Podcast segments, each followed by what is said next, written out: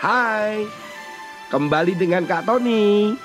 Kita akan membedah, membuka, belajar tentang kitab Amsal yang ditulis oleh Raja Salomo. Agar kita mendapatkan hikmat pengetahuan dalam menjalani kehidupan ini. Dibawakan oleh Kak Tony. Tuhan Yesus memberkati.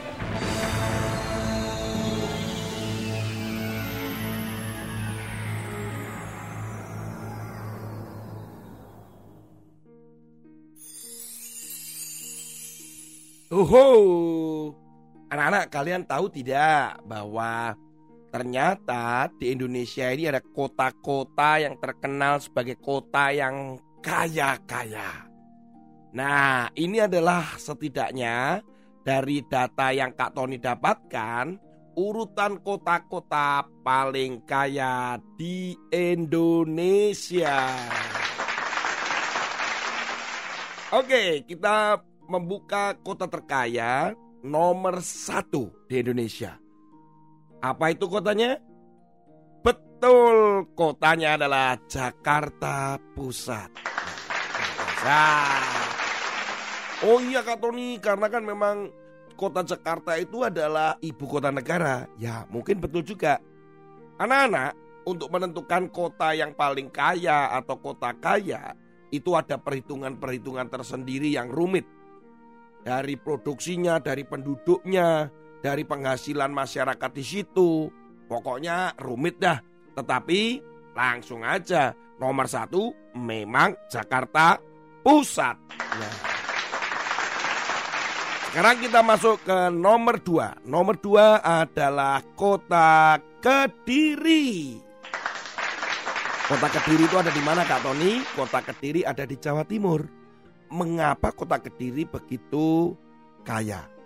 Karena Kediri ada perusahaan besar di situ, yaitu perusahaan rokok yang memang paling besar.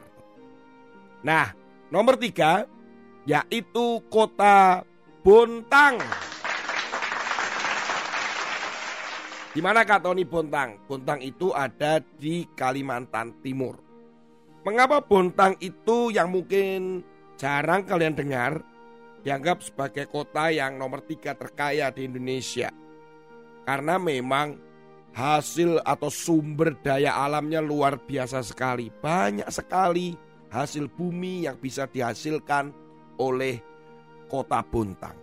Juga demikian banyak investor atau orang-orang yang menanamkan modalnya atau uangnya untuk mendirikan perusahaan-perusahaan di daerah Bontang mau batu bara, mau apa pun. Sehingga mereka menghasilkan kekayaan atau pendapatan di kota Bontang sangat luar biasa. Urutan-urutan yang lain berikutnya nomor 4 adalah Jakarta Utara, nomor 5 Jakarta Selatan, 6 Cilegon, 7 Surabaya, kotanya Kak Tony.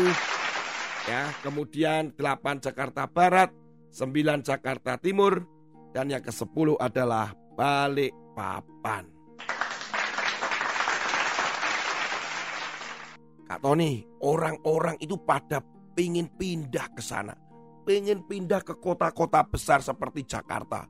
Makanya banyak berduyun-duyun orang berpindah ke Jakarta. Ada yang pindah ke Surabaya. Ada yang pindah juga ke Bontang. Karena dianggap kota itu adalah kota kaya dan bisa membuat mereka hidup lebih baik lagi. Benarkah demikian? Kita lihat firman Tuhan di dalam Amsal pasal 10 ayat 15. Kota yang kuat bagi orang yang kaya ialah hartanya. Tetapi yang menjadi kebinasaan bagi orang melarat ialah kemiskinan. Amsal ini mengingatkan kita bahwa orang-orang kaya itu ketika melihat kota yang kuat, kota yang besar, maka dianggap itu adalah hartanya.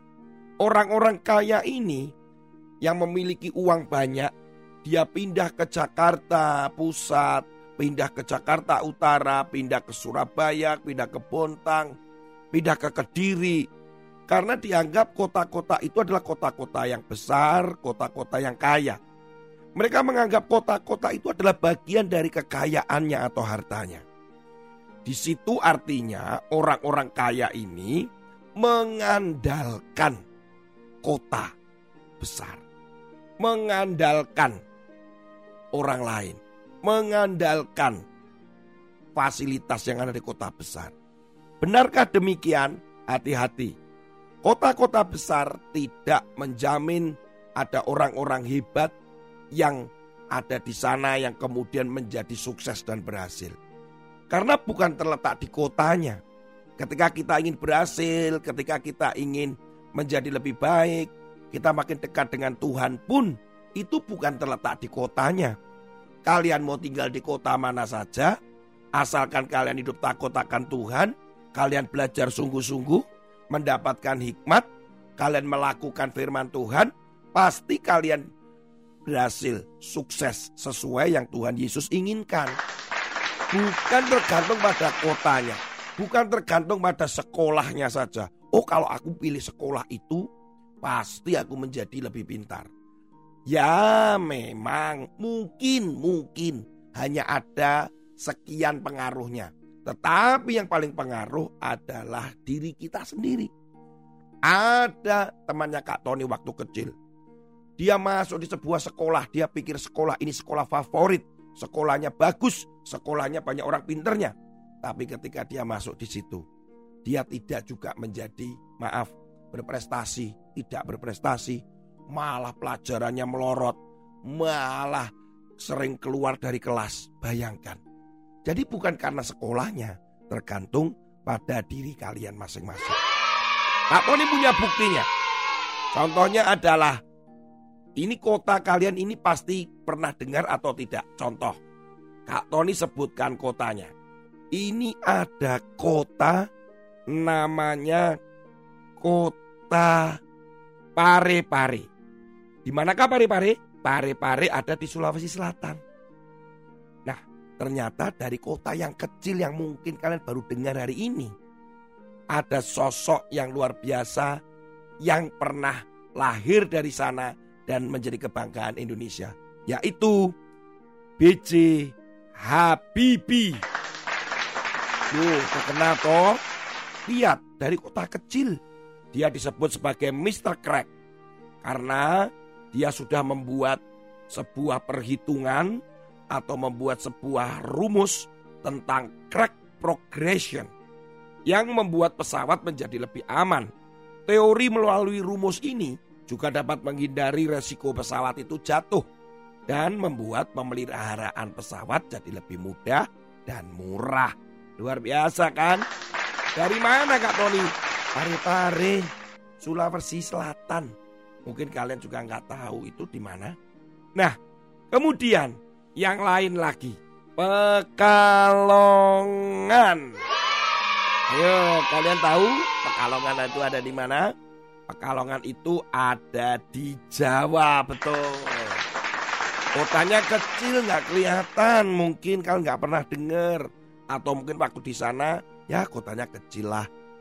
Tetapi dari kota Pekalongan ini ada seorang ilmuwan yang mendunia dan sampai hari ini teorinya tetap dipakai yaitu Cho Hin Cho seorang ilmuwan yang kelahiran Pekalongan yang mana sudah menemukan sebuah teori bahwa kromosom manusia itu jumlahnya 23 pasang. Nah itu sampai sekarang diakui seperti itu. Berarti kan luar biasa.